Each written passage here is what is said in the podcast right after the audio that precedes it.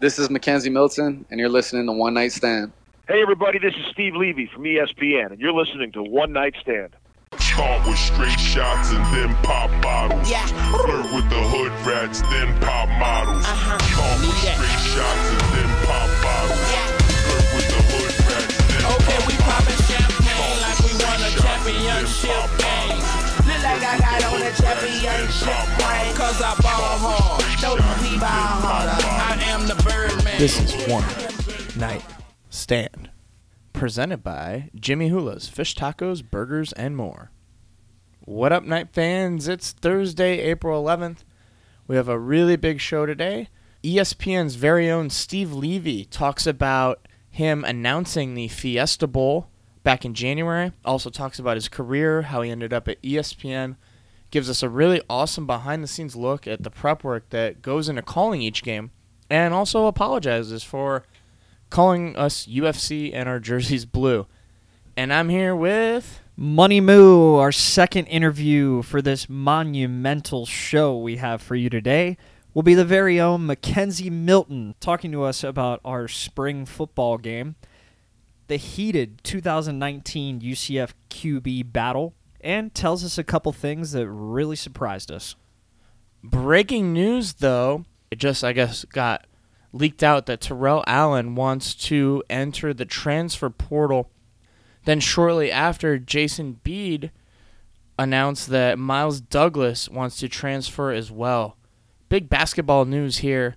Also, we were going to talk about this later. Aubrey Dawkins has announced he is declaring for the draft. Well, I think this definitely puts a different spin on earlier last week. We had Chance McSpadden transferring to Stetson. Chance didn't get that much playing time. He also had a he also hurt his hip and he had to be out for the rest of the season. But you think can you like undo a transfer? Because That's what I was thinking, and I I think Chance was thinking the same thing because a few minutes after the news of Terrell Allen, he sent out a tweet just saying "Wow" with Yeah. a bunch of dots. Yeah. After yeah. So two two of our guards looking to transfer now. That doesn't necessarily mean they're going to transfer. If you remember, Matt Williams was supposed to transfer to Wake Forest. I mean, he pretty much it was announced, and then Dawkins convinced him to stay. So we'll see what happens. But you know, regardless, Terrell Allen was probably our best returning player. But at the same time, you can't blame someone for wanting to transfer. He hasn't won a conference championship here, and we're probably not going to win it next year. So you can't really blame someone for wanting to leave and, you know, try and go somewhere and, and have a better chance at winning something. Obviously, I wish he would stay, but you got to do what's best for yourself. I don't know. Yeah. I, I'm totally on the opposite. Like, why?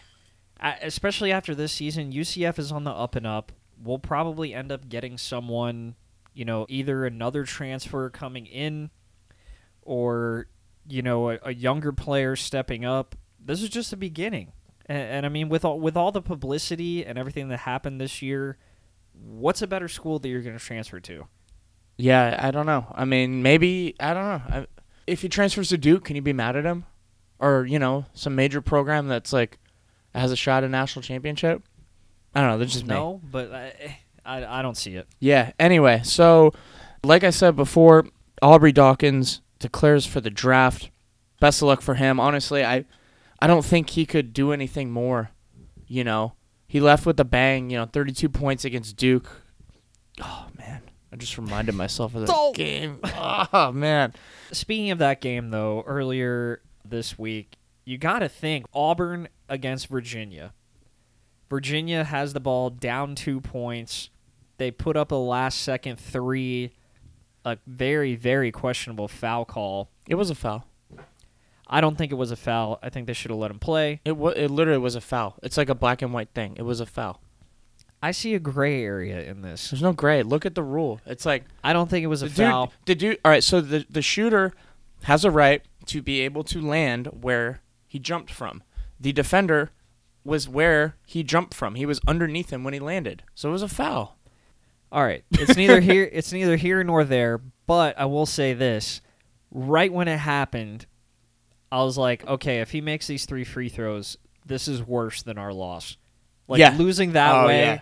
Rather than having a ball sit on the rim like that was bad. It was man. bad because I mean, I thought they won it. You barely even heard the whistle. Everyone thought they won it. People there at the game, no one knew what was going on because you couldn't hear the whistle at the game because they're in like the the Metrodome or whatever in Minnesota, being in the back of a football stadium watching a basketball game. The players are like tiny little ants. But no, they like won the game and then didn't. So they pretty much had it taken away from them. We were just like so close, and uh, I don't want to talk about it. But yeah, no, that's definitely definitely worse than that. All right, so back to what we originally started talking about. Aubrey Dawkins declaring for the NBA draft. We also know that Taco Fall, since that being his senior year last year, will be entering the NBA draft as well. Remember he entered it like two years ago or three years ago as like a sophomore. I think it was last year. It wasn't last year. It was two. It was at least two years ago. Last year he was hurt. He didn't. Oh yeah, yeah. Okay, so He declared, and you're allowed to hire an agent and like test it out. And obviously, he didn't get a good grade. right. I will say, look at two years ago and how Taco played, and look at how he played in the last maybe like five games of the season. It's literally night and day. It really is night and day. And uh, you know, no one's really seen him do anything besides dunk the ball. But I'm telling you guys, when NBA teams get to work him out, Taco Fall can shoot the ball. No rhyme intended. We just didn't use him that way. And I'm telling you, That he's going to be- shoot up the draft board. I think he's going to be a top 15 pick. You heard it here first on One Night Stand. Just saying. There's a couple of NBA mock drafts. Two that I saw had both Aubrey and Taco being drafted, which, if you don't know much about the NBA draft, it's not like NFL where there's like seven rounds and lasts all this time. There's only two rounds. So every single year, only 60 players get drafted. I mean, the And- chances of being drafted are, are Well, one in a bazillion. And not only that, there's what, like 30 NBA teams, and they only have like 12 roster spots. right. That's And it's not 360. like football, you know, you got 22 people and then special teams and all that and a Well, lot of bench there's- players. And, there's you know on at any single time if you count practice squad plus a 53 man roster that's 60 times 32 that's almost 2000 active nfl players there's only like 300 nba players so getting drafted or being in the nba is a lot rarer and bigger of a deal but i think we're going to see taco and aubrey on nba rosters this year or at least in the d league with the chance to to, to get up you forget i mean matt williams played a couple games on the heat he's not there anymore but that's still a really big deal. And we've never been in the spotlight for the NBA. Jermaine Taylor, I think, was the only other player to play, and his action was very limited as well. So this could be big for our brand, kind of stepping up to that next level. Would be really cool if the Magic got him. Oh, man. Magic, uh, by the way, making their first playoff appearance in about eight years. yeah, the last time we made the playoffs, we were in college, I think. Yeah. So Wow. good for them. Oh, we would like to announce our winners of the One Night Stand podcast bracket challenge. Hey, yo. Lots of prizes to, up for grabs. Some worth more than others. Yep, that's usually how prizes work. Do you want to announce the winners? I'll do the honors. So, first place. Sorry if I mispronounced your name. Actually, these are really easy names. All right, so first place goes to Joey Naps. At least that's his Twitter handle. But how could you mispronounce Well- that? You know, his name His last name's like Napoli- I was gonna say it's like Napoleon Latino or something. Na- Napoleon Latino. Yep. All right, Joey Naps. First place wasn't even close, by the way. He dominated, Picked like the whole Final Four, I think, or something. dominated uh, this bracket challenge. Good for you, man. Seventy-five dollars to Jimmy Hula's. You're gonna get also a bunch of other stuff. Pair of Rock'em socks. That- Three months free up. I think you get an American Conference Championship hat. And what do you know? Orlando Apollo tickets for life. Free Apollo tickets for life. What a deal! Congrats, Joey Naps. That's crazy. Is there a game this weekend? Maybe. Um, so yeah, let's talk about the AF real quick. Kind of surprising. Apparently, there was like a conflict between their new investor and the original people that started it. It obviously really stinks for the players, but you know, this was some really great exposure that a lot of these guys would have never had to have. Once you like don't make it in the NFL, you kind of fade away for the most part. The rosters at training camp are 90 players, and most of them are guys straight out of college.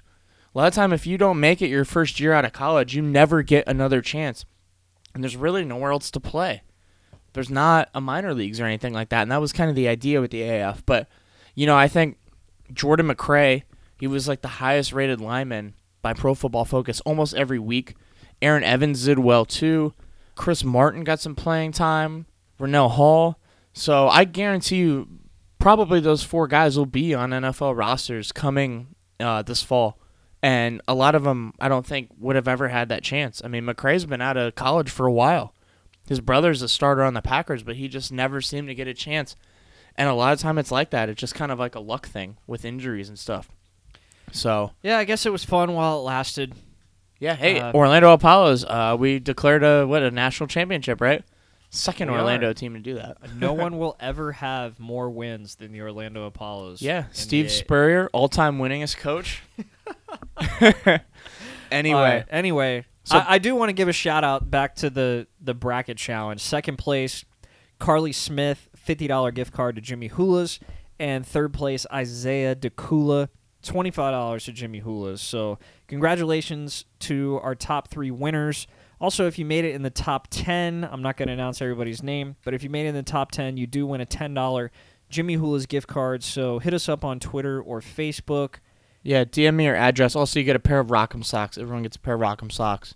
yeah, please let us know so we can send you your prize. And uh, I guess uh, Joey Knapp's gonna s take us all out to Ji- to Jimmy's right this Yeah. weekend. Yeah, Marg's on naps. Uh, also, big shout out to Jimmy Hula's for donating all these gift cards. They have a new Taco of the Month program that's really awesome, and also they're featuring a bonfire barbecue summer menu starting May 1st. So definitely check that out.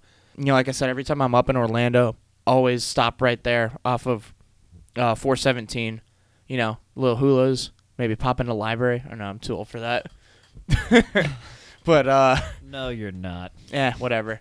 Uh, anyway, but thank you all for entering, and uh, it was really cool. What a what a fun March Madness, you know.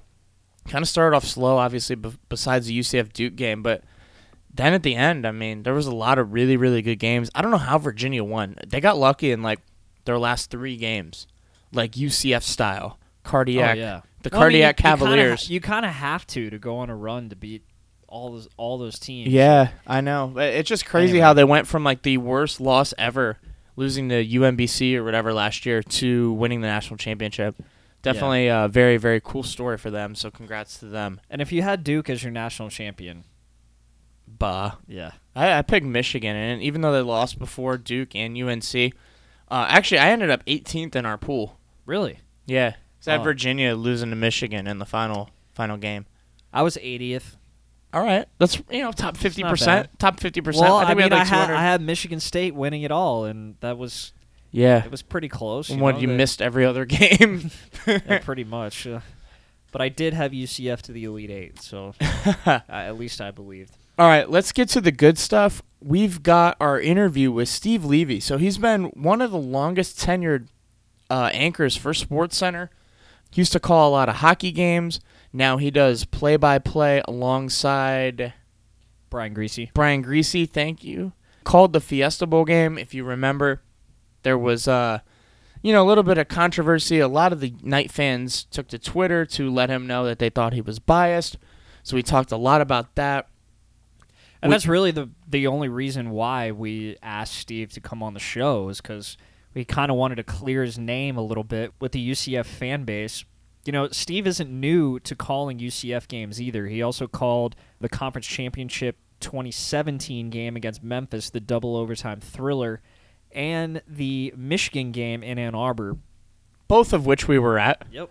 You know, like you said, we, we only really asked him to come on the show to talk about the Fiesta Bowl call, but it turned into a really, really awesome conversation. I learned a lot of new stuff about just, you know, the prep work and time and stuff it, it takes to get ready to call a game every week. And also, you know, how they meet with the coaches and, and the, the staff for each team. And it's just really cool. So, anyway, uh, let's do that. All right, we now welcome on one of the longest tenured Sports Center anchors and play-by-play analysts for ESPN, Steve Levy. Steve, thanks for joining the show. Hey, thanks for having me on. Let's talk a little bit about your background first. Obviously, we all know that you called the Fiesta Bowl for us back in January, but for those listeners that didn't grow up watching you on Sports Center, how did you end up at ESPN and when did you start? Uh, well, I just I'm in my 26th year. of doing Sports Center, and that makes me really old. First of all, start there. And uh, I grew up in uh, New York City, not exactly, you know, uh, known for its college football, and so it was kind of foreign to me growing up. And um, I was I was working in the city. I had a couple of great jobs, pretty much out of a, a small college in upstate New York called Oswego. It's just outside of Syracuse for uh, for people who know uh, just for logistics on the map. And then um, I got a call from ESPN, and I really didn't want to go. I loved being in New York City. I loved being in the big city, and uh, ESPN came at me again, and uh, my agent at the time said, "Hey, you know, ESPN's not going to come back a third time." And I still didn't want to go, but uh, they they said I was too young to be, uh, you know, one of the big guys in New York, or too young looking, and I understood that. I was only 27 or 28 at the time, uh, in the number one market in the country, and uh, so I said, "Okay, I'm out of here." And uh, I drove, you know, some two hours to Bristol, Connecticut, and I've been here ever since. And I will tell you, it's the the single best move I've ever made, other than having my precious children. So uh, I'm the luckiest guy in the industry. I tell people that, and I, I firmly believe that. That's awesome. I mean, that's crazy. You, me and Paul are both 30 years old, and uh, so you started before us, and I, I couldn't imagine getting a job at ESPN at that age. That's awesome. Um, so Yeah, the business has changed quite a bit since then too. So uh, many more opportunities though now, you know, for, Yeah. for young people like yourselves. definitely, definitely. So, what's it like working there? It's really a dream come true. I mean, I just, you know, we get to get to come here, come here and talk about sports, and I feel like you know I've got the best seat in the house, being you know on the on the Sports Center desk, and like just for example, I appreciate you guys being so flexible on the time to to tape this because uh, at 5:30 uh, we were I was wearing a hockey jersey and uh, playing All Star trivia during the uh, our college basketball madness marathon. So you know they're going for 24 straight hours or something like that. Actually, we're at 25 hours right now over on ESPN and ESPN two, and um, and so it was the hockey team against the college basketball team in trivia questions. That's And, uh, awesome. we of course won because we had Melrose and Buccigross. So of course. uh, we were- we were all set. But it's uh, just my that's my point. My point is we we have a good time here all the time. And you know, a long time ago, somebody approached me about maybe doing some news, right? And I was like, you know what, I, I don't want to be that serious. You know, if I make a mistake now, I get the score wrong, I can fix it. News is you know, news is real life. You know, we're we're Right. you know we're the comics, we're the fun and games. You know, so um, I'm lucky to be in a business where I, I really can have a good time, enjoy what I'm doing, enjoy the people I work with, and uh, and that's in the college football season on the road, and and here when it's not football season in the studio. It's really great. Steve, it's Paul here. I, I remember you when I was growing up from all the playoff hockey calls that you did. I used to be a huge Colorado Avalanche fan. Yeah. Those, those are the games that I remember you from.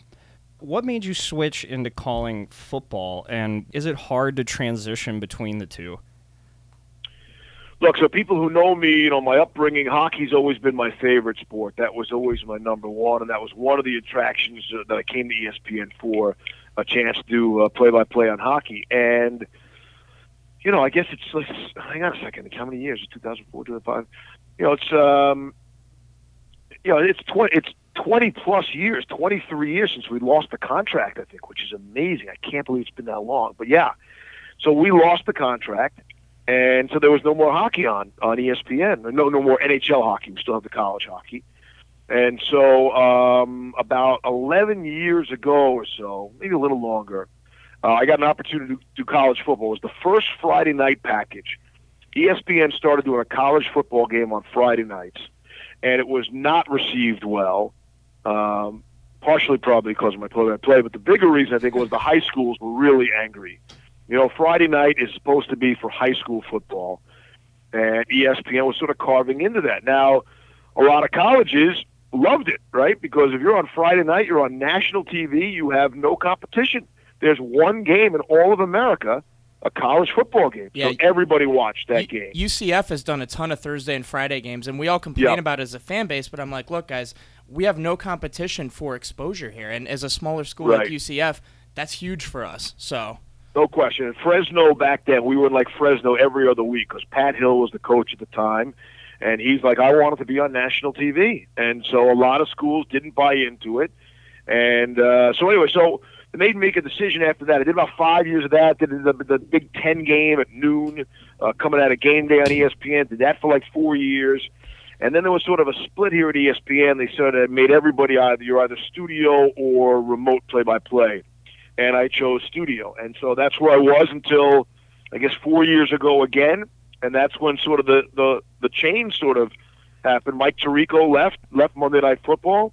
Sean McDonough moved into Monday Night Football, and that left a slot open in college football. And so uh, I jumped at the opportunity to get back on the road to do games. And uh, honestly, as I mentioned, I'm a hockey guy and everything, but there is nothing better than kickoff for a Saturday important college football game. It's it's just so thrilling. I definitely relate to that, man, and I can't wait till season starts back up. So, talking about doing the play-by-play for football, what kind of preparation goes into calling a game? And do you do one game every Saturday? I guess. Yeah, one game every week. Yep, and uh, as most of the broadcast teams do, and it's the same crew. And I'm, I'm blessed to be with Brian Griese and Todd McShay. We we genuinely enjoy each other's company. I think that comes across on the air, and uh, and we all bring different things to the game, right? I mean, Griese was a you know he was a great college player, Yep. uh, a good NFL player. You know, Todd McShay is the guy who is analyzing uh, all this college talent for the draft leading into the NFL. No one watches more film on more people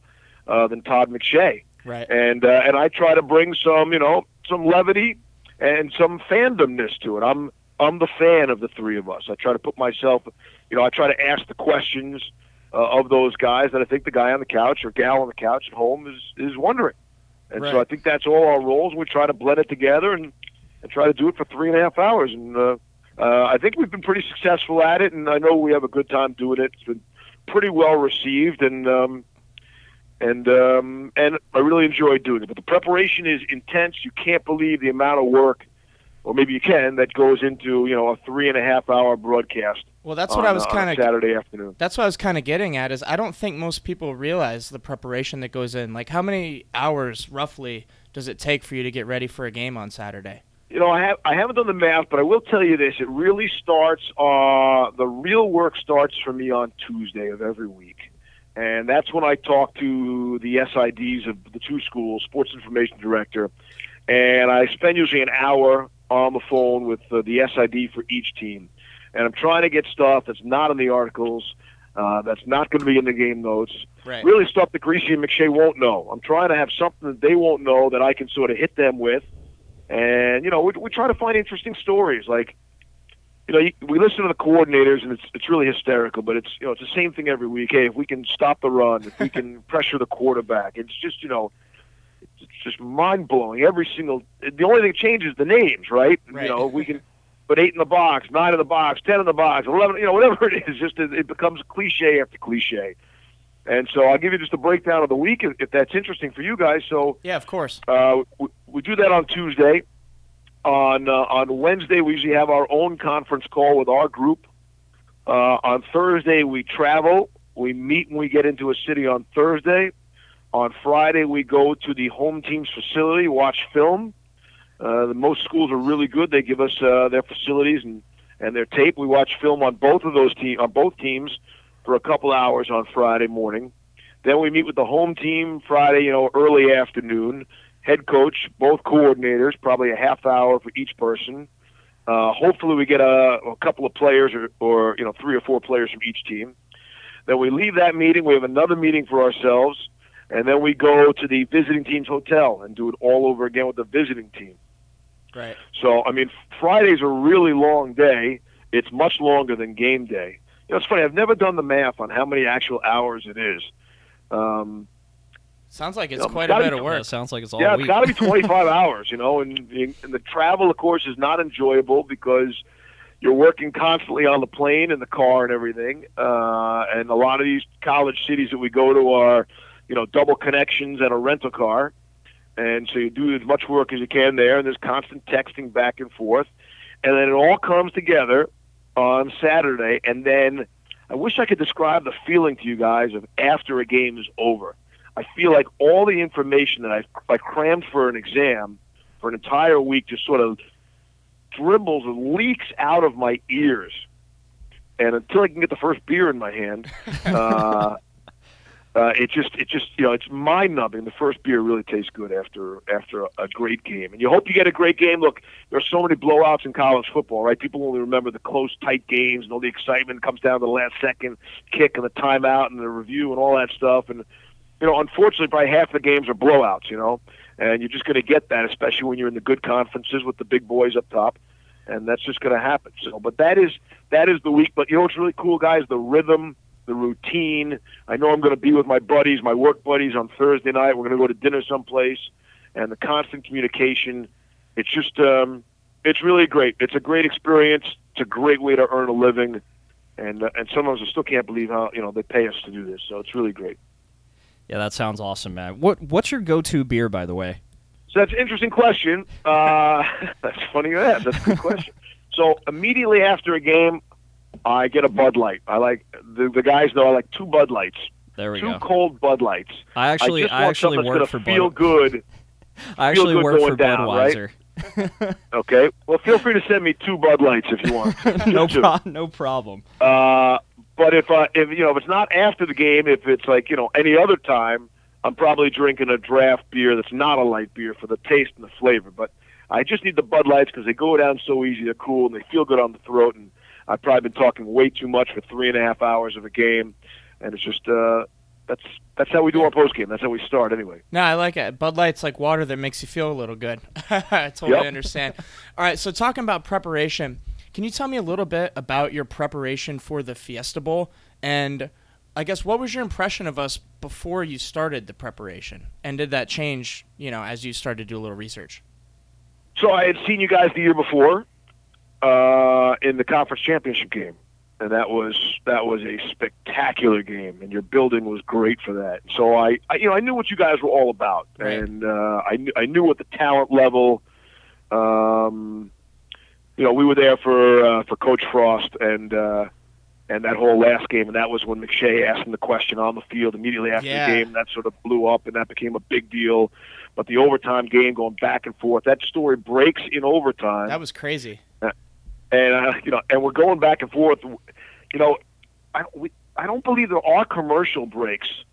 So I don't know if we sent it back to the studio, but during a you know a 20 second break, the guy, a producer, gets in my ear and says about you know Scott, Scott Frost made his decision. We're like, well, he's been on the field for the last four and a half hours. When did he make the decision? You know, so Yeah.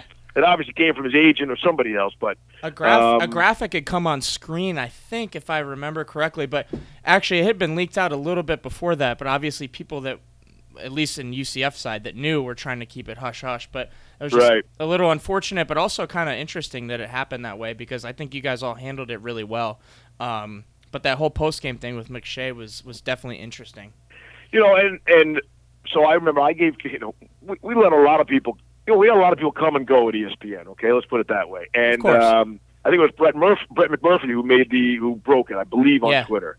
Yep. And I said our our own Brett McMurphy is reporting. he wasn't know, he just did work for us, and at that point he no longer belonged to us. So.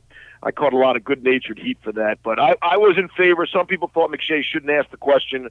Uh, I think you have to ask the question. yeah. And I think Scott Frost is a professional. He's a big boy. He knows the question is coming.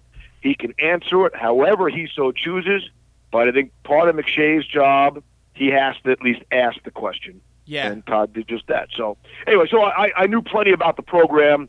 Uh, and then you have, you know, you have the massive winning streak, and we were very excited uh, to get the assignment. You know, all the play-by-play crews are waiting. We're, you know, we're checking every day our emails, so you, you know who you're going to get. And uh, you know, look, we always the New Year's Six is a big deal for us.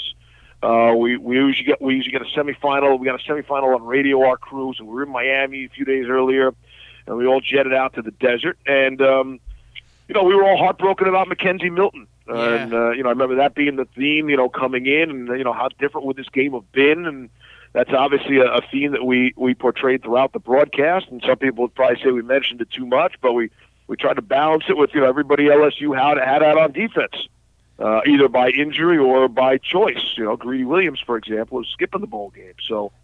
Uh, you know that was one of the definite themes coming into the game, but the preparation was pretty much the same. I talked to Andy Seeley on the phone. The SID does a great job for UCF, and gave me all the notes and nuggets. Did all the reading. We had the long flight, the benefit of the long flight uh, to come out to Arizona, and uh, got a chance to sit down with with the whole coaching staff. Got to meet uh, got to meet. Um, uh, I'm trying to think who el- what, what players we got to actually sit down and I talk. think you we got definitely talked with with got Mac for sure. you got Mac, you got Richie Grant. I think. Um, I'm trying to think. McCrae, the running back, probably. it's tricky, right? Because the players, they sort of, it sort of all runs together. I'm really trying. We loved Yeah. one of your kids. He had a great story. Might have been a defensive player, and now, now his name escapes me. It's tough. Maybe Nate Evans or uh, I, I don't know. I'm trying to think. I was at media day and I'm trying to think of the players that they had like five or six of them highlighted. Um, right? No, we we went back to the hotel, and we got a private room, and so they usually bring the coach and the assistants, and then, and like I think there were two players from offense and two players from defense. Anyway, we we were impressed, and uh, and we asked Mac. You know, he was cool and calm, and I can't, you know, I couldn't tell if he was if uh, he was being cool or calm just you know for us, or, or he really was cool and calm deep down. And uh, I remember we talked about his ball security because that was an issue in the in the previous game. Uh, I think he had a couple of fumbles, lost two of the three, or something like that. And uh, sure enough, that came into play in the Fiesta Bowl as well. So you know that's that's the preparation, right? That's Yeah. you know the watching film, knowing what happened in the last game, the previous game. I knew he played a uh, a regular season game earlier in the season, did really well, but you know hadn't faced a, a defense like LSU, even with all those Tigers who were out. Uh, you know, I was still an SEC defense, so it, it was uh, crazy. I, As- I was impressed. as the as the game went on, it was like there was injuries. I think they had they lost a couple guys to targeting or the ejection for the Yes. punch or something like that, A couple of big targets, yeah. and it just kept. We po- kept putting a graphic up of the LSU defensive backs because that's where they were losing. So they, they came in without Greedy Williams, without Kristian Fulton, uh, and Kelvin Joseph. So that's their top three corners. right. They're, I'm looking at my notes now. Their their next top corner is Terrence Alexander. He was kicked out for throwing a punch, and Grant Delpit, who is their you know NFL future strong safety, he was kicked out for targeting, like you said. So I mean, you know the injuries are really piling up, and that's where you think, hey, you know, if McKenzie Milton was there, wow, he, he might have he might have shredded them, Yeah, and, and, um, and the- that could have been a different story. It, it could have been, and, and the thing is, is, and I think that might have been part of the reason that we actually might have didn't do as well on offense is because Heupel kept, I think, trying to force Mac to like, you know, do his, you know, his uh, downfield shot offense type thing, and really, we, I think we just should have stuck to the run game and kept it in. But I get it, you have a wide receiver guarding our number one wide receiver.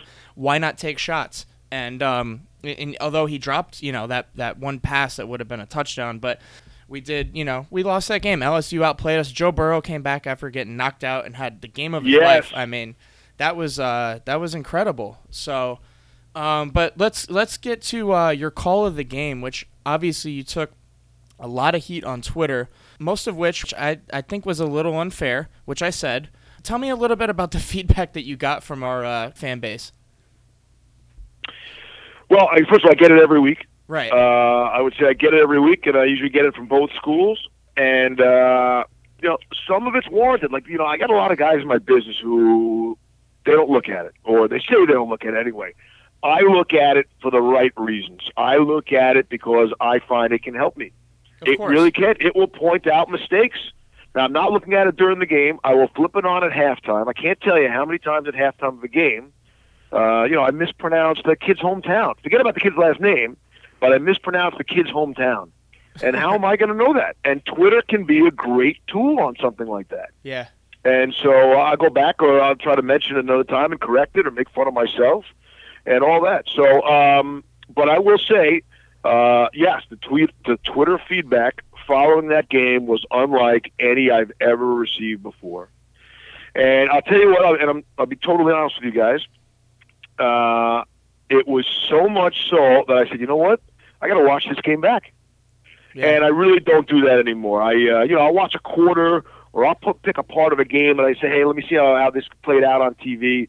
It's so different when you're in the booth. You have a million things going on. You really can't. You're not looking at the screen the whole time, Right. and you want to know what the audience is seeing, which is very different, really, from what I'm seeing. Mhm. You know, the cam, different camera angles, and I, I obviously have the same straight-on view from the from the press box. So I rewatched the three and a half, three forty-five. I don't know if we got the four hours. It was a very it felt like a very long game Yeah. and I rewatched the game, and uh, I was comfortable with the broadcast. And I understand, uh, I understand the criticism. I appreciate the passion uh, of the of the UCF fan base. I get where they're coming from, but I have to be impartial. And uh, we talked about it as a group. We watched it. We all watched it back independently. And if I could have one thing back, The jerseys. I take. I, if I could change one thing, it would be about the darn color of the uniforms. yeah. Okay, I which mean, I don't think is that big a deal. I, I followed up because I wanted to know what you guys call that. It's anthracite. Now, quite frankly, I have never heard of that color before. Anthracite gray, and you know, outside of the UCF fan base, I'm not sure how many other people around the country have ever heard of that color on a uniform. But I backed myself into a bad spot. I was trying to make a line. It was a, a black and blue hit or a black and blue mark or uh, is that jersey black or is it blue or whatever color that is. And so look, if I could if I could take back one line, I would take it back. I probably wasn't going to have anthracite in my notes. I probably certainly wasn't going to have it on the tip of my tongue, and I probably just would have stayed away from the whole color thing. But other than that, uh, I'm pretty comfortable with the broadcast, and you know, I I really call it down the middle. I told you when we started. I'm from New York City. I play no favorites. I have no favorite. Uh, you know, Griese went to Michigan. So every time we get a Michigan game or anything has to do with Ohio State or really anything in the Big Ten, people are all over, him, right? He's biased. Right. I have no bias. I have no team in the fight. I have no rooting interest other than I root for a good game. And when we're on campus someplace, quite frankly, I usually root for the home team. It's better for the broadcast. I want to see people who spend their time and money be, leave the leave the building happy. But really, I'm just I'm looking for a story. I'm looking for a great game. And if you think about it, the better story is UCF winning that football game, right? yeah. Isn't really that is. the better story? Should. Isn't that showing, hey, they prove they belong, blah, blah, blah. So if I was probably going to root for either side, and I wasn't, but UFC winning that game's the better story. And uh, I, I really thought I played it right down the middle. I'm comfortable with it. It's, uh, it's UCF, but easy mistake. Um, no, I, you know the jersey color What did I thing. say, UFC? You said UFC, yeah.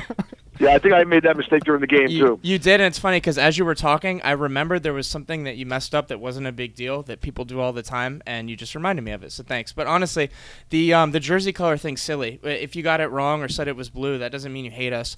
But uh, one of the things I think that people are quick to jump on the announcers is that our fan base feels like ESPN has slighted us kind of throughout the years. So I think any little thing, they're quick to jump on you, who just happen to be caught in the crossfire some people feel like you know that ESPN has control over the playoff committee and blah blah blah. So that's kind of the the reason for that. But uh, if you remember, I'm the you know I kind of defended you on Twitter and said I thought you did a good job and a neutral job. I- I, I do I do remember I appreciated that. Yeah. Uh, I appreciate the backing. Um, you know the bias thing is funny. You know the, people talk about ESPN and everybody says we're in love with the SEC, right? So that means every other conference, you know, we're against. So it's not just ESPN against UCF. It's really ESPN against everyone that's you know other than the SEC, which is you know which is also ludicrous and crazy. I was just down at Disney World with my kids, and I'm going through the Orlando airport, and somebody stops me, and he's wearing a UCF hat. I'm like, oh, here we go, right? and uh, and sure enough, uh, he said, hey, I want to apologize for some of our fan base on Twitter. But you know what? Listen, I, I want to do games where people care. I want to do games where people are passionate. And I would sign up to do, you know, a bunch of a bunch of nights games this coming season. And uh, I, I love it. I, I want to be in the mix. I, I don't want to do games where, about schools that people don't care about. right. And I think if you look at the Twitter feedback and the, the conference championship a season earlier, the the the the Uf, UCF Twitter fan base was you know was was pretty complimentary of my call. So yeah, the Memphis game. uh, yeah. I understand how. Listen, I'm a big boy. I get how it works. I'm not offended. I love the passion. Again, I want to be part of it. I don't want to be doing uh, games where you know people are there's there's nobody in the in the crowd, right? You want to be at games that are sold out, Right. And every seat's taken, and that's and the stadium's rocking, and that's your place, by Yep. the way. Yep. Uh, you know, Herbstreit, you guys got you guys got game day there this year. Yeah. No. So I, I think you're getting your I think you're getting your respect. I think I think each and every year you chip a little more away and get closer to where you want to be. And then you know the scheduling. The scheduling is a tricky thing too. And you know people a lot of people don't understand these these schedules are made six, seven, eight years in advance, right? And Yeah. so it's really hard to schedule uh, the kind of games I know UCF wants to play now, and try to schedule them, you know, out of conference. Yeah. I mean, there were just only a couple slots, And we've and they're already booked six, seven, eight years away. Yeah, and we've got we've got Stanford's our big kind of home out of conference game this year. So hopefully, uh, I don't know what network it's supposed to be on, but that'd be cool if you got a, a chance to come back to uh, to the bounce house. I do want to say though, the one thing that I didn't like on the broadcast, this isn't you, but that kind of like ticked everyone off at the end was when Griese said something to the effect of, "This uh, this game proves that UCF did not deserve to be in the playoffs." This year and last year or something like that. And it's kind of like oh well, i mean losing a game this season has nothing to do with last year's team. That's a completely different team. But that you know it's not you it is what it is. But i think that kind of left people with the sour taste. But that being said what do you think ucf has to do to get in the playoff this year? We play pitt on the road stanford at home. Do you think that might be good enough this year you know, I guess it's it's it's how you play those games, how you win. You obviously have to win them, but how you win them, and you know how dominant can you be. But those are those those are two quality opponents. I think that's a that's a great way to start the season, and uh, and you got to stay healthy.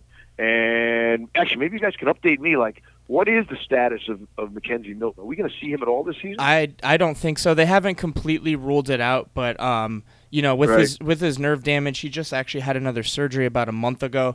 We're not counting on him being back this season. I mean, even if he did, he might have like a week or two, and that's not even worth wasting Right. the uh, the red shirt year on him. So Right. it's gonna be it's you know we got a quarterback competition though. It's Mack or Wimbush who transferred from Notre Dame. So should be right? exciting. And, and, and, you know, and, and there's another there's hey, there's another feather in your cap that a guy like Wimbush, you know, from a major program, is coming to UCF now, and I, I think that's also look, that will be looked at very favorably. The competition will be good at that position now. Um, certainly, Mack will benefit from everything he went through last year. Uh, the pressure of playing in a big time bowl game against a big time opponent. So, um, look, I, I don't know if it's enough. Say Stanford and Pitt. I don't know, but but keep chipping away. Keep building. You're, listen, the Knights are doing everything they can do, and that's that's winning football games. That's all you can control. It's the suits who figure out the schedule, right? And it's the suits who figure out, you know, who belongs where and and in the playoff and all that. And listen, I really believe we're not that far away from expanding the playoff. Regardless of what people say, at the timetable, you know, it's got to be five years, seven years, the end of the contract.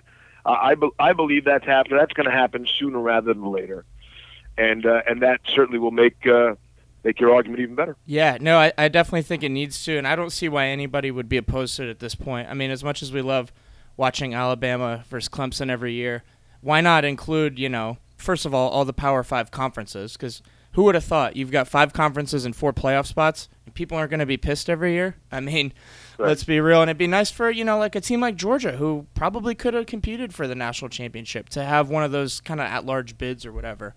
Um, No question. Hey, the Pac-12's got issues, right? They want to get in. They're going to try to get in there. They, They can't just- seem to get a team in. they and, you know, beat themselves up They- every season, so. Yep. Uh, with Yep. they and the thing is with that is they play more conference games and uh, conferences like the SEC, so there's no balance. But uh, I don't know. You, we could argue about this for for days. Anyway, I think that's it. Uh, thanks so much for coming on the show, man. We really appreciate it. This was a lot of fun. Okay, thanks for having me on, guys. All right, take well. care. Thanks, Bye. Steve. Good night. See you next season. Yeah, I was definitely super nervous talking to Steve there. You know, growing up, ever since I was a kid listening to him, watching him on TV on SportsCenter, never in a million years did I think that we, we would be interviewing him on our own podcast. It's That was- really that's- incredible. That's pretty cool. It was almost like a little pinch me moment, a little bit. So so if he comes to campus, you know, for any of our home games to call, we definitely gotta Yeah. we gotta meet him, Oh, for sure. I think hit him up. I'm telling you, man. UCF Stanford is going to be the Levy crew. I have a feeling. If Well- it's him, I mean, Yeah. we're going we're like Yeah. going out to dinner, right? The wives are meeting each other and we're Uh, like best friends, right? Oh yeah, pretty much. we're we're all getting matching tattoos, right? all right, so let's move on. Let's talk about the spring game a little bit. That's coming up here in a couple days. Money Moo gonna be up in the Tower Club, tailgating at Memory Mall, and he told me the first fan to find him and show that they subscribe with actual visual proof on their phone will win a prize. Where in the world is Money Moo? What prize are you giving him? Apollo's tickets for life. no, I'm just kidding. Um, but there will be a prize. I know I don't have like a bunch of pictures of me all, all over Facebook, you know, with McKenzie Milton and, and Tristan Hill and, and all that, you know, like Sean does. But anyway, I will be wearing my UCF jersey. It says Money Moo on the back. So if you find me in Memory Mall or up in the uh, tower for the game, you know, come say what's up. I'm, I'm a I'm a nice guy. I'm friendly. So uh, I'm a nice guy. co- come say what's up. Uh, if you listen to the show, you know, show me that you subscribe, and we'll we'll get a prize for you. we'll get so. you. We'll get you something nice. We got. I got a whole box full of UCF crap. So and, we'll and I'll some, send out like a couple of uh, like hints. couple hints on, on Twitter. Yeah, so make sure you follow him at Money Moo UCF. Unfortunately, I won't be able to make it. Uh, you know, this is like the best game of the year because you get like all the alumni players and stuff are there just hanging out. Like for the first, it's their first tailgate for like a lot of these guys. Fortunately, I have a friend that has a stupid birthday, and I don't know, whatever. It happens. Yeah, but But um, there will not be any stress about possibly losing. That's true. The- Stress-free Hype, Hype said it's going to be the same format as last year, offense versus defense. So it's not really going to be a score. It's just going to be the ones versus the ones, the twos versus the twos, and the threes versus the threes. Will be interesting to see who trots out first at quarterback. I have a feeling it'll be Darriel Mack. But for more about that, let's do our interview with McKenzie Milton. He talked a little bit about the quarterback battle. A little uh, surprising info there about the quarterbacks. We also talked about obviously the not just the 2017, you know, the incredible Peach Bowl run, but we talked about the highs and lows of the 2016 season. We also talked about what it was like when Frost was leaving. Uh, he gave us actually, you know, some really surprising information about what happened there, and then also um, a little bit about an injury that he may have had that no one knew about actually until now. So that's a one night stand exclusive.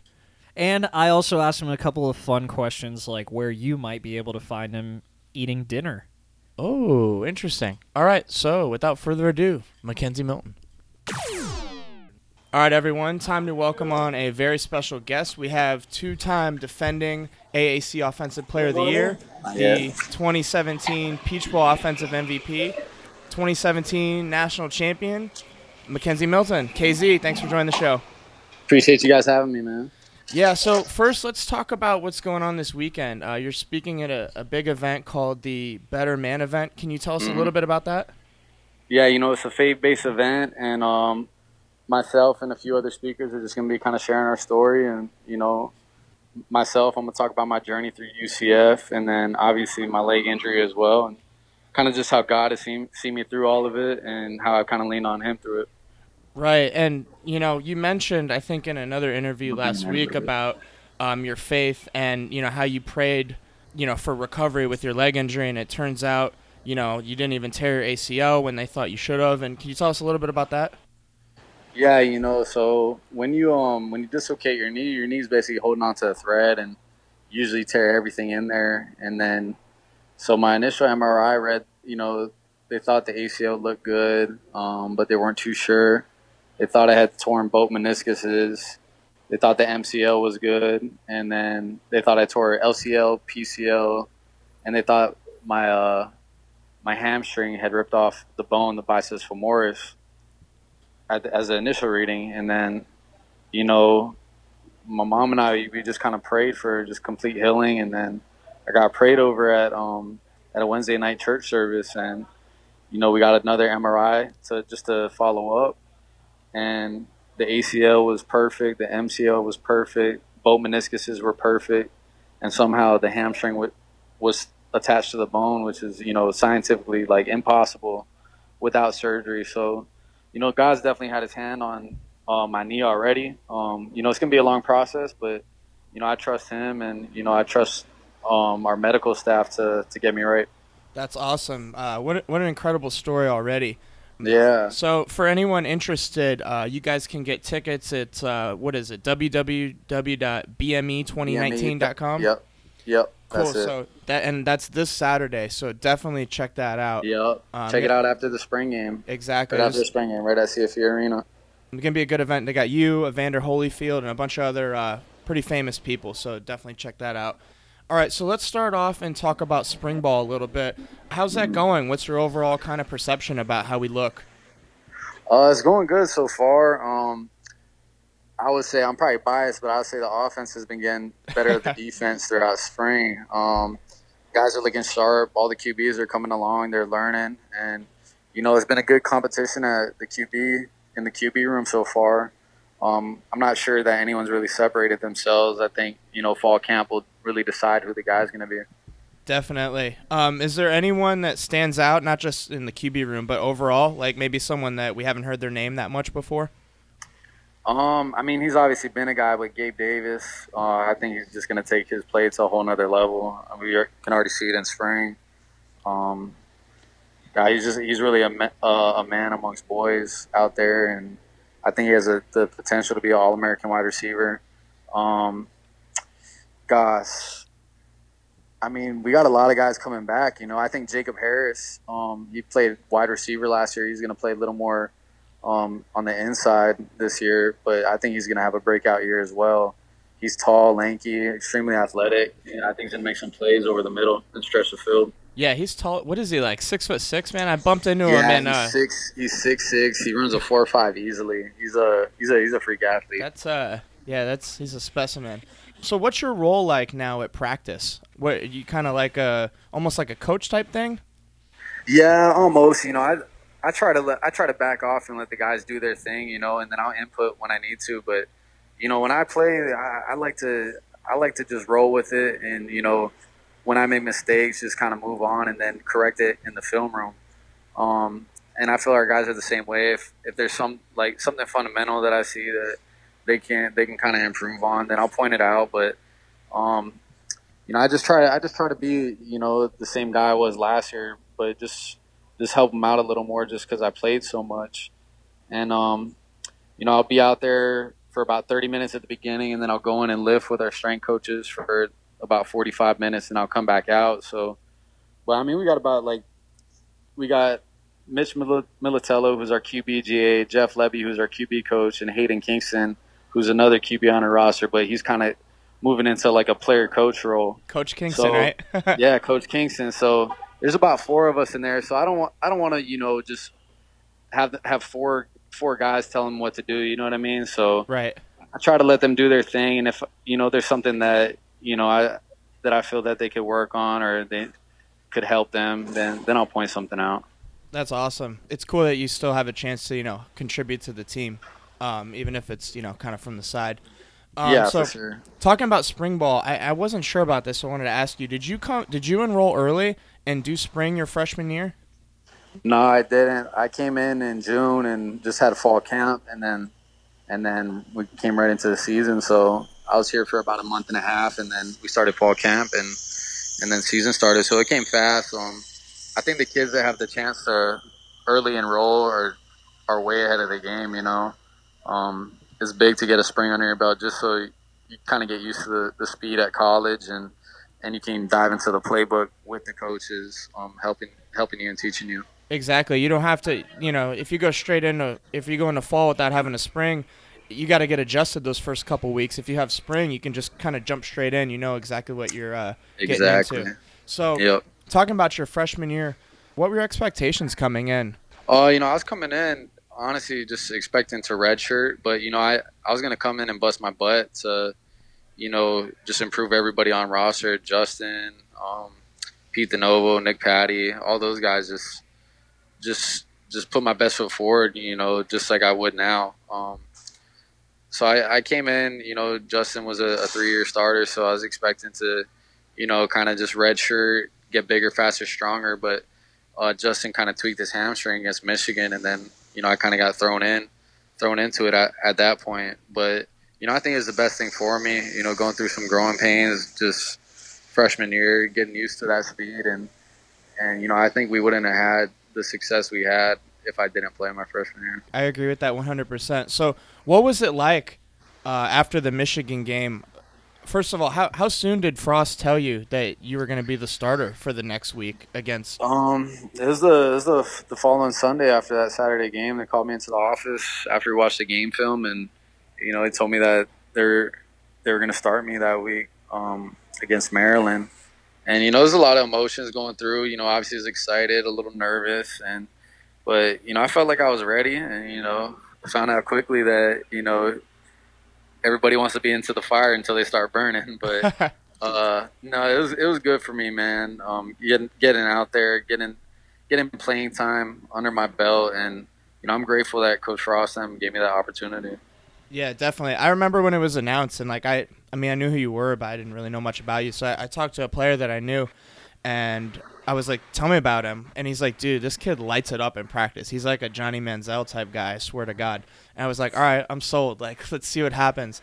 But that was, um, I mean, that was crazy. You got thrown in against a, a really good Maryland team. You know, obviously we lost a heartbreaker, but we were actually, I mean, we were a huge underdog, so we weren't even expected to be in that. Yeah, Um, and you know, then you kind of get a nice win on the road at FIU, but then, yeah, but then Holman comes back. yeah. You know, doesn't have that good of a game, and then you know the rest is history. The Milton era officially begun. What, what was your best memory of a game that year? Um, man, I, truth be told, there wasn't a lot of good memories. Um, I think I think getting bowl eligible against Cincinnati that was big. I just remember we lost a lot of close games. I thought we could have easily been a ten win team. Um, but but like I said, us going through that, I felt like we had to go through that to you know get to the year of the Peach Bowl and get to the Fiesta Bowl. Um, you know, there's no there's no triumph without struggle, and you know we went through that from 0 and 12 to 6 and 7 to now. You know we've been the best team in Florida, Florida the past two years. Right, and you know, like you said, we lost a lot of close games and could have had a lot better record. And then on on the other side of that, going in or you know talking about the 2017 season, we won all of the close games. Mhm. Um, so you know, it definitely definitely evened out. Uh, were there any, was there any point in 2017 where you thought we were going to lose? I mean, not saying that like you didn't have confidence in us, but was there any point that you really were like, "Oh crap, like this, you know, un- undefeated might be over"? I would say just um, gosh, I'm trying to think. You know, I think Memphis, Memphis in uh, the conference championship was a close one. Just because going into overtime, they scored first. Then it's really do or die at that point. You know, Yeah, I, I remember. Like- I remember watching that game, and also, you know, they had, you know, they had a field goal attempt with like a minute Yeah. left. I'm like, crap, if they make this, I mean, I know we'll have the ball, but Yeah, we it's could, dicey we at could that lose. point. Yeah, you right? know, So, so um, you know, I didn't, I didn't feel like we were gonna lose, but you know, there's definitely the chance. You know, um, Right. the margin for winning and losing in those close games is very small. You know, it could be a Mike Hughes return or a, a Tre Neal interception in double overtime. um, it's uh, the margin for winning and losing in college football is in, in those close games, especially, is, is, is very small, and you know, it's about getting over those hump, those humps, and winning those close games. Um, that's what separates championship teams. Definitely. So talking about that Memphis game, leading up to that, obviously, you know, it came out. Everyone pretty much knew that that Frost was leaving. Um, w- like all those rumors and stuff are going around, and like obviously you're focused on winning, and it's but it's still impossible to ignore.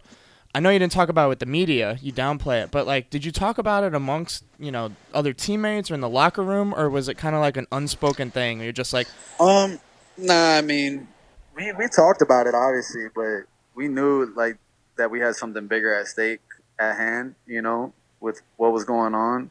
So it was a distraction, but I don't think it affected our play in in, in a sense. Um, and I don't think it affected Coach Frost's coaching either. Obviously, I think we put up like sixty two, but um, no, it, it was a distraction. But I, I thought our guys handled it great and obviously it was tough to see Frost go, but you know we're in good hands with Coach Hype now, and you know I, I had a feeling Coach Frost was gonna head out because he talked to me a few weeks prior that that was probably gonna happen, so it, it didn't really shock me, um, but you know our, our guys like kind of expected it, but I mean we were ready to roll. Yeah, I mean it, it didn't it didn't surprise me. It's you know it'd be one thing if he left like for the Gator job, which he could have had. Yeah. You can't blame him. I mean it's his it's his alma mater. It's like if you coached at Nebraska and the UCF job opened up. You know. No, yeah, exactly. no, he he personally told me he's like, Casey, I wouldn't go anywhere else but Nebraska. Like he, he turned down the Florida job, he turned down several jobs, Tennessee, and it, it was just home for him. You know, he, he's got a sick dad who lives in Nebraska, and Yep. you know, it's it's just a perfect storm for him. And you know, I'm I'm not mad at him or or anything. He did the best thing for his family, and and all, and the rest of his coaching staff got paid double their salary. Yeah. So It worked out good for everyone, to be honest. Yeah, And I can't. sure. Yeah, there's still some salty fans. There always will be. But I mean, I've got nothing but love for the guy. And the other thing too is that he didn't have to come back and coach us. I mean, it would have been kind of messed up to leave us hanging. But we don't Mm-hmm. Yeah. win the Peach Bowl without him coming back. Um, so definitely, Yep. definitely thankful for for his time here. Um, what's your relationship like with him now? Like, do you guys still talk a, lot or what? uh, we don't really talk a lot. Um, every now and then, you know, I'll call him or he'll call me, but you know, it's just like a it's like a friend relationship or like you know a big brother relationship Right. uh, with him. Um, like that love is always going to be there, and you know uh, he's going to be a friend for life, no doubt. Yeah, of course. And you don't have to. You know, I've got you know some of my best friends from college. We talk like two times a year, but you know, Exactly. no- nothing changed but, between our but exact- relationship. exactly. When you talk, like it's like you just seen him yesterday. It- Exa- it- exactly. Yeah. Exactly. So talking about the Peach Bowl, um, can you tell me a little bit about your first half? Like, was there definitely some jitters, or what? What? What was going on there? Oh, against Auburn. Yeah. Oh yeah, I'd definitely say there's some jitters. Um, gosh, truth be told, a lot of people don't know. Um, in double overtime against Memphis, I, I separated my shoulder and my throwing shoulder, and I didn't practice for about two weeks, like like leading up to the Peach Bowl, and I just started practicing about a week and a half before we played. So I mean, that was definitely That's definitely, definitely a factor, bothering yeah. me throughout the game. Um, but you know that's that's no excuse. Um, I was just missing some targets, and then you know I started getting to a little rhythm late in the first half, and then that carried over into the second half. But you know Auburn was is a big long team, and you know we didn't play anybody with their size until then. So that was that was kind of different, you know, throwing over D linemen like that. But there's definitely no excuse. Yeah, I mean, and you know, here's the thing. Even though the throws weren't hitting necessarily, I mean, you just did it with your legs and you know, kind of pushed it in in the beginning, and then once we started clicking, man. well, you know, the rest is history, I guess. Yeah. Um, all right, so let's let's talk a little bit about that uh, that off season. You know, you kind of went from like being like a local celebrity, like now you're in the national spotlight. Mhm. Um, what what was that like? You know, to to really be blown up. I mean, you went from you know the undefeated season, whatever UCF small school, to full blown Heisman candidate. Um, you know, it was cool. It was cool. You know, because any publicity for me is publicity for our school, and you know, I, I see, you know, I definitely see UCF as a place that isn't a stepping stone. Um, you know, I, I feel like UCF can be here for the long run and and sustain success, not just football. You see basketball taking Duke down to the wire, baseball beating Florida back to back years. Why'd you got to remind me about Duke, dude? Come on. Hey, man, it still hurts me. It still hurts me, but just the fact Yeah. that you know that's supposed to be the best team in the country. I know. I was just happy to be there and be be in that game. Right. Exactly. So Um, so no, it, it, it's definitely cool, but you know, I'm just I'm just happy for the recognition our school's been getting. Yeah. How much did your DMs blow up like in that off season? oh man, there, there's definitely a lot. There's still a lot. But yeah, I'm sure. Um, so then, what was the transition from Frost to Heupel like? Like from everything I've seen, I think Coach Hype did like an awesome job of really getting to know everyone, and was Yeah. like a really good listener with, uh, you know, from the players and and stuff like that, and trying to keep some stuff the same. Can you tell me a little bit about that? No, yeah, it's been good. Um, obviously they're, they're two different personalities, but Hype did a great job of, like you said, trying to get his get to know his guys on a personal level, which is the most important thing when it comes to coaching. Just just relating to your dudes. And um, offensive wise, it's, it's a little different, but you know he kept some stuff that I was comfortable with, and our team is comfortable with, and you know it's been a good blend of what he did at Missouri and what what we did with Frost. Yeah, it's definitely. Um, I mean, they're both offensive-minded coaches, but it's, it's definitely like a, a clear difference between their schemes and everything. Um, What Mhm. what's something that you like about Hype's offense? You know, more I guess. Oh, I like the wide splits that we play with. Like receivers are basically to the sideline, and the inside receivers are sometimes at the numbers. It just cleans up pictures. Like defense, they have to defenses have to show their hands um, pre-snap, and it, it's just it makes it life easier on a quarterback recognizing coverages. Gotcha. Um, all right. Uh, last couple questions. I'm gonna hand it over to Moo here. Can Can you speak Hawaiian? I always wanted to know that. Nah, I mean I know some words, but I can't. I'm not like fluent with it. Gotcha. Um, okay, well, there goes my next question. I was going to ask you to say USF sucks, but. um, and then, you know, I was actually, I was Googling before this to try and get some information on your recruiting and stuff, and it was weird. The first couple pictures that come up show you throwing the ball without the laces. Do you normally do that? Do you not need the laces? nah, I mean, I mean, I've always rep since like high school, just being able to throw without it. I'm more comfortable throwing with them, but a lot of times like you don't catch them, especially like when you're throwing the ball quick out of your hands. So You don't have time to able to- adjust, yeah. yeah, so you got to be able to throw it all sorts of ways, and you don't really want to be fiddling with the ball too much because you want to get out of your hand quick. Like sometimes the D linemen come in like water, so you can't be squeezing it too long, or you're gonna get smacked. Yeah. Cool. All right. I'm glad I asked that. I was like thinking about not asking it because I was like, oh, this is dumb. But uh, I'm I glad was kind of I was kind of wondering it too. So answer my question. good. All right. Um. All right. I'm gonna let Moo take over here. He's gonna do some All right. uh, kind of rapid fire type questions. All right, sounds good. I got some rapid fire, kind of off the wall questions for you, McKenzie. All right, So, what would you say is is your favorite conference opponent away game? Houston, just because the environment there is loud. It's probably the loudest it's been, and I'll say Memphis is a close second as well. Um, it, it gets rowdy at both those, and the fans talk some crap, That- I enjoy. That Memphis game, I was there in the rain. That was insane. I couldn't believe their stadium was like half full and it was still super loud. It's loud, yeah, yeah. That's kind of how Houston is as well. yeah, that was a hell of a game though. Yeah, it was. All right, so I remember in Frost's offense, he used a lot of those giant uh, cards on the sidelines with like pictures and little memes and stuff. Uh, can you tell us anything about what any of those mean? Um, a lot of them are related to like with the coaches, but plays wise, I can't. I'd be doing I'd be doing Frost dirty if I told you what they mean plays wise. But but they do mean something though, right? Oh yes, absolutely. Okay, because I I've I've been googling this for like five years trying to figure out what they mean. Started started from when Chip Kelly did it, and like Yep. there's nothing out there on it, so I don't know if Some- it was. I can't believe this code has not been broken yet. Eh, players got tight lips, man. It's a All right. brotherhood. All right, good on though. All right, who would you say is your favorite receiving target, past or present? Oh man, I'm gonna go Tre'Quan one, Gabe Davis a close two. If if I got to throw to Gabe this last year, um, this year coming up, Gabe might pass up Trey, but I'm gonna have to say Tre'Quan Smith. Oh, it'd be lights out then, dude. Yeah, There's a YouTube video out there of you. It's every single touchdown that you've ran or thrown for in Mhm. your whole college career, and that's a it's a solid like ten minutes long. That's awesome. Because I think I think That's it's pretty like cool. ninety something touchdowns. wow. you got to look it up, but definitely there are some great ones of you and Tre'Quan. My favorite yeah, that guy's special. my favorite uh well i guess my favorite play is the one in the peach bowl from you to dredrick snelson Mm. That Yeah, that I felt good about that one. That that dude, that was insane. I every time I watch it, I'm still amazed. Like, can you t- talk us through that play? Like you're scrambling and he's running back. Like you know, obviously the play's kind of broken.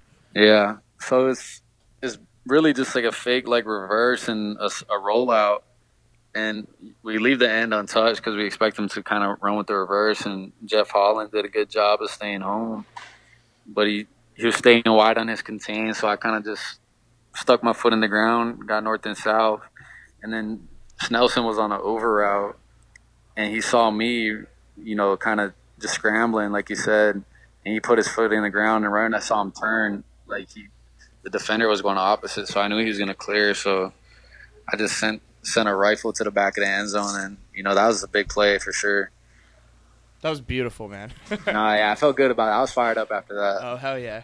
uh, i think the ha- ha- at least half the stadium was too now did that did that surprise you at all i mean it, i don't think it should have but it, it surprised me a little bit of of the presence of Knight nation there in atlanta that day you know, I, I wasn't too surprised just because you know Atlanta's pretty close to Orlando, but we were way louder than Auburn. I know that, and we Oh, for showed out sure. way more than Auburn. And you know, I was just proud of our fans. Like that was that was awesome. That was awesome. That, that was like the best day of my life. I'm not gonna lie. yep we, i mean it, we, it is we were up there both for there. me too. Glad we're all on the same page. All right, what what's your favorite off-campus food spot? Man, I, I'm a big fan of Metro Diner. It's kind of new. Um, First Watch is always a go-to as well for breakfast. Jimmy Hula's. Jimmy Hula's is fire. Yeah, that's my that's my go-to spot when I'm up in Orlando. Oh, last one. Who would you say is the biggest locker room clown? Uh, Nevelle Clarke. Really? He's a character. Locker room, outside the locker room, he's just he's hilarious, man. I feel like he's kind of soft-spoken. I, I don't really see him much like doing interviews or anything, so that's very interesting to hear. Nah, yeah, he's he's a funny dude. Um, all right, No that's doubt. it, dude. Thanks so much, man. That was a lot of For fun. sure. Uh, really For sure. appreciate it. So go no Knights. problem. Charge on. Appreciate brother. y'all boys. All right, take See care. guys. All right. Shout out to McKenzie for that awesome interview. So, dude, like I was shocked when he told me about the the shoulder separation in Memphis. Luckily, he had a month to kind of recover from that. But I think that's the same injury that he was dealing with in the 2018 season and kept him out of that ECU game. Like wh- I looked at you when he said that and like both our jaws were like on the floor. Uh, And then uh, also a little tidbit there about Scott Frost. I mean, I guess you know we all knew it was coming, but I mean it kind of was kept pretty internal and under the wraps until uh, until the Memphis game when the you know as Levy said broke the news. I mean, you say we knew it was coming, um, but I think we didn't. You know, it was it's all hearsay. It's just like it's surprise. It's it's surprising to see like what you know how people interpret hearsay. You know when they when they hear somebody say, "Oh yeah, I heard so and so said this."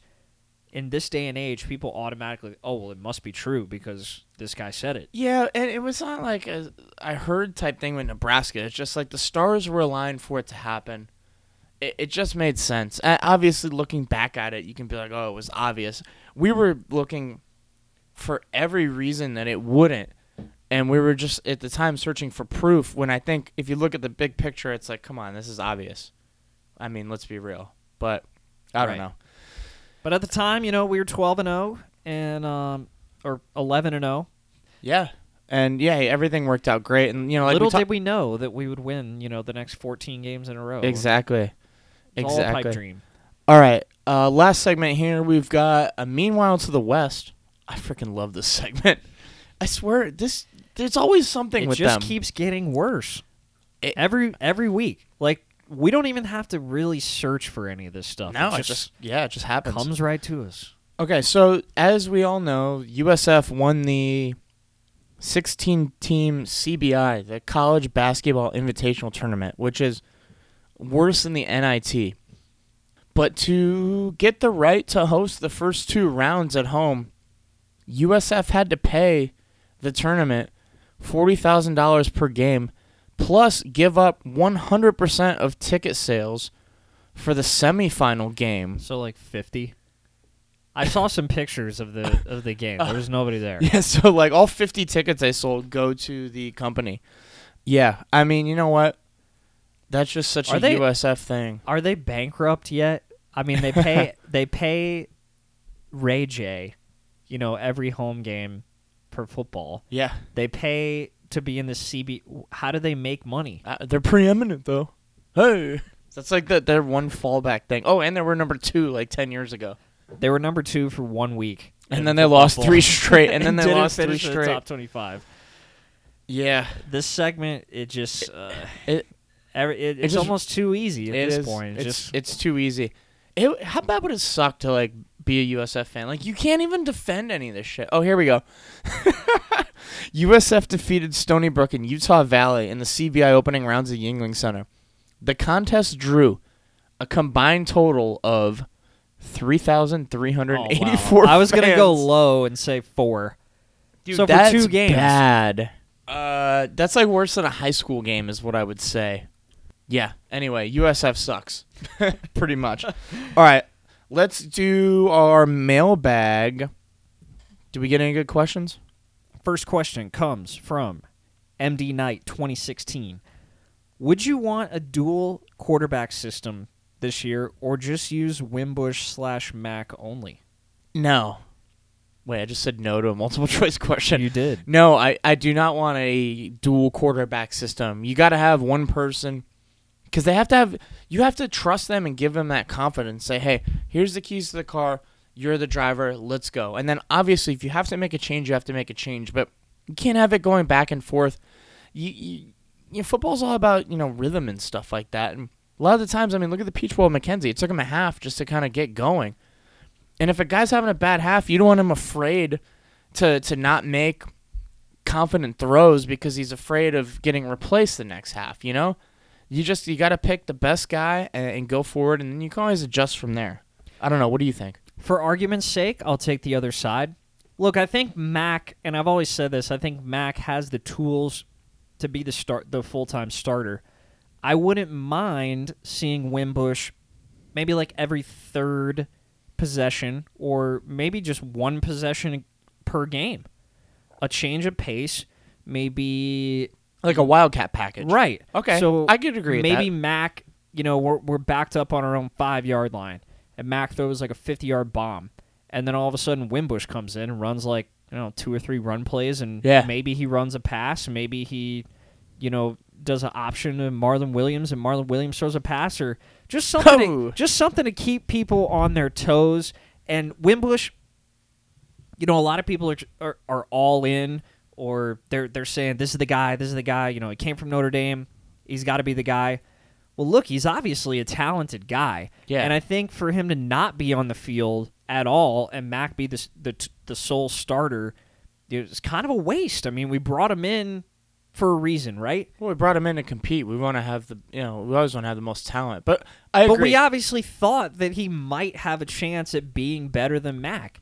Yeah. You wouldn't bring him in and go, well, Mac's the guy, you know. Well, I mean- you can be the backup. Well, you never know. I mean, you want to have, dude, without Wimbush, we would have a combined, like, what, three starts in the quarterback room? We need more than that. But I, I get what you're saying. Here's the thing I guarantee you, Mac and Wimbush will both see the field in the first couple games. There's no way they don't. 100% agreed. But I don't think it'll be like a split type thing. It's going to be one guy and then, like, maybe a little change of pace or vice versa or something like that. Um, my gut feeling is that it's Mac's jobs to lose. I don't think he's going to lose it. Not at least not before the season starts, and I think they'll have some packages for Wimbush as well. But you can forget. I mean, you know, we're saying Wimbush could come in and run the ball. Mac's a great runner too. He had almost five touchdowns against Memphis. He's 6'3", like yeah, two forty. Yeah, I he mean, could have had he could have had two more. I think. Yeah, well, he had a fumble one or whatever. But Wimbush is like a shifty type runner. runner. Mac's just a big, fast dude. Um, either way, this is not a bad problem to have. Oh no, we're we're living we're living on cloud nine right now. well, I mean, The other thing is, I would love to see, you know, uh, especially too with the new redshirt rules, where freshmen can appear in up to four games and still, you know, have their redshirt status. I'm looking at that opening game against FAMU. I don't think they're going to be giving us any problems. So maybe a little second half Dillon Gabriel action just to get his feet wet. I like it. yeah. Or I mean, you know what? You know, I don't like this, but because it's FAMU, that actually might be a game where like you give Mac the first quarter, Wimbush the second quarter. If it's that close. No, if it's it's not going to be close. No, no, I don't mean the game. I mean like the oh, competition. Oh yeah, yeah. If the, if the competi- competition's that close, yeah, because a that, perfect chance for both of them to get some in-game reps Th- against throw them both out there and see what happens. But I, I don't think that's gonna happen. But I wouldn't be opposed to it.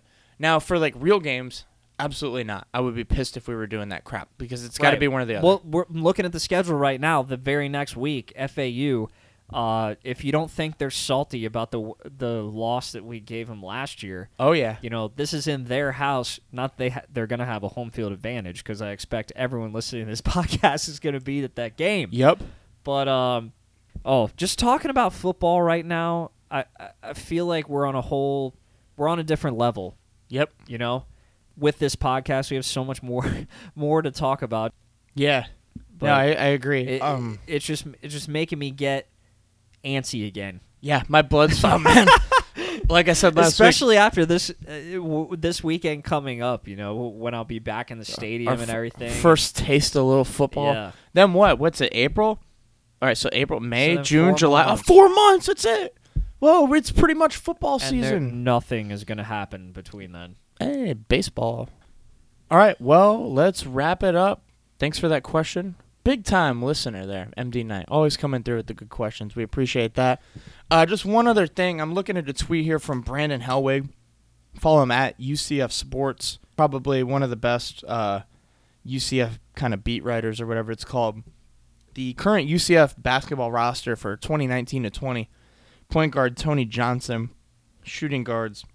And Tony Johnson's actually only committed. He's he's like our one good recruit this year. Shooting guard Ceasar DeJesus, Frank Bertz, Dre Fuller Jr., Darren Green, who's a signee. Small forward Ibrahim Famouke Doumbia, and our bigs are Collin Smith, Yuat Alok, who's that giant transfer guy from TCU or whatever, and then Avery Diggs, who's also a commitment. We've got four scholarships open though now, and coming off, you know, our little March Madness run, maybe this is what Dawkins needs to get a big name recruit. I don't know. Uh, what do you think? maybe some transfers coming. Who knows? But I, I think for now it's just a wide open kind Yeah. of thing. I mean, you know, it, there's there's never been a shortage of non-household names to to end up coming to fruition Yeah, at UCF. You It's know what I mean? And and Like here's the- there's all like where did Greg McCrae come from? yeah. Absolutely nowhere. Yeah. He wasn't being talked about And- when we were, you know, recruiting the big recruits of Scott Frost, and all of a sudden, boom, he's like our best running back. I you know, and not only that, I mean, think about this: Taco Fall came here, and we weren't really anything. So now we're like kind of something. We could get some big recruits. So we'll just kind of have to see what happens. Yeah, it is what it is. It might be a little bit of a rebuilding year. It was just announced that Johnny Dawkins told the team he's officially staying. Um, although pretty much all the major coaching coaching vacancies have been filled, so we kind of knew that. But I guess now it's a little more alright. official. He's you know all he- the jobs are filled, guys. he's waiting I for guess I'm staying. yeah. He's waiting for Coach K to retire. Let's be real. I mean, it is what it is. Sure. I Let's mean, call spade a spade. This is the same K- thing. Same thing as Coach Frost. Same college exact thing. basketball, though, you could ret- you could coach until you're like 90, dude. Yeah, but I don't Coach know. K, Coach K, maybe looks like a year older than he did in like 1980. Well, it's the hair dye, but yeah, Is it? Yeah. Oh, Dude, you know he's only like a year different than Jim Boeheim. eh, yeah. I can- uh, yeah, no, they're looks like, the same. They're like the same age. Yeah. I mean, there's a picture of Dawkins and Coach K hugging, and they look like the same Yeah. age. Yeah, that's true. So, but obviously he's quite a bit older. All right, I think that's it. Like we said before, come out to the spring game. It's gonna be a great time. A lot of fun. Kind of more of a laid back, like less pressure, more casual. Go out and have some fun game. The So- players will be loose. on-field meet and greet after the game. Yeah, go get your picture with everyone. 4:30. I know Brandon Marshall will be in the building for the Hall of Fame ceremony Damn at it. beginning of the game. And I don't- George O'Leary. Hopefully, he'll be staying for the game. for the game, and we can go, or I could go meet Brandon Marshall. Probably KZ is going to be down there. Who knows gonna, is going to show up? But Check uh, it out. A lot of cool stuff going on all day. I think we play USF in softball. Always good to beat them. Oh, by the way, another meanwhile to the west. We clinched the I four trophy. The score is like thirty five to four. I don't know if they're just gonna cancel it after this year, but Yeah. what an embarrassment. They beat us in like tennis. And that was it. Not that tennis is a joke or anything. I'm just saying, like, all right, yeah. So that's it. Thanks for listening. You know, like I said, if you won the contest, DM your address. Follow us on Twitter, obviously at UCF underscore problems at Money Moon UCF, and please leave a review. We really appreciate it. And thanks to all our sponsors, Jimmy Hula's the Zup app. Go ahead and download that if you haven't already. Rock'em Socks. Use promo code UCF Problems, one word, for 10% off. And shout out to Orlando Palos, uh, RIP. All right, go Knights. Charge on.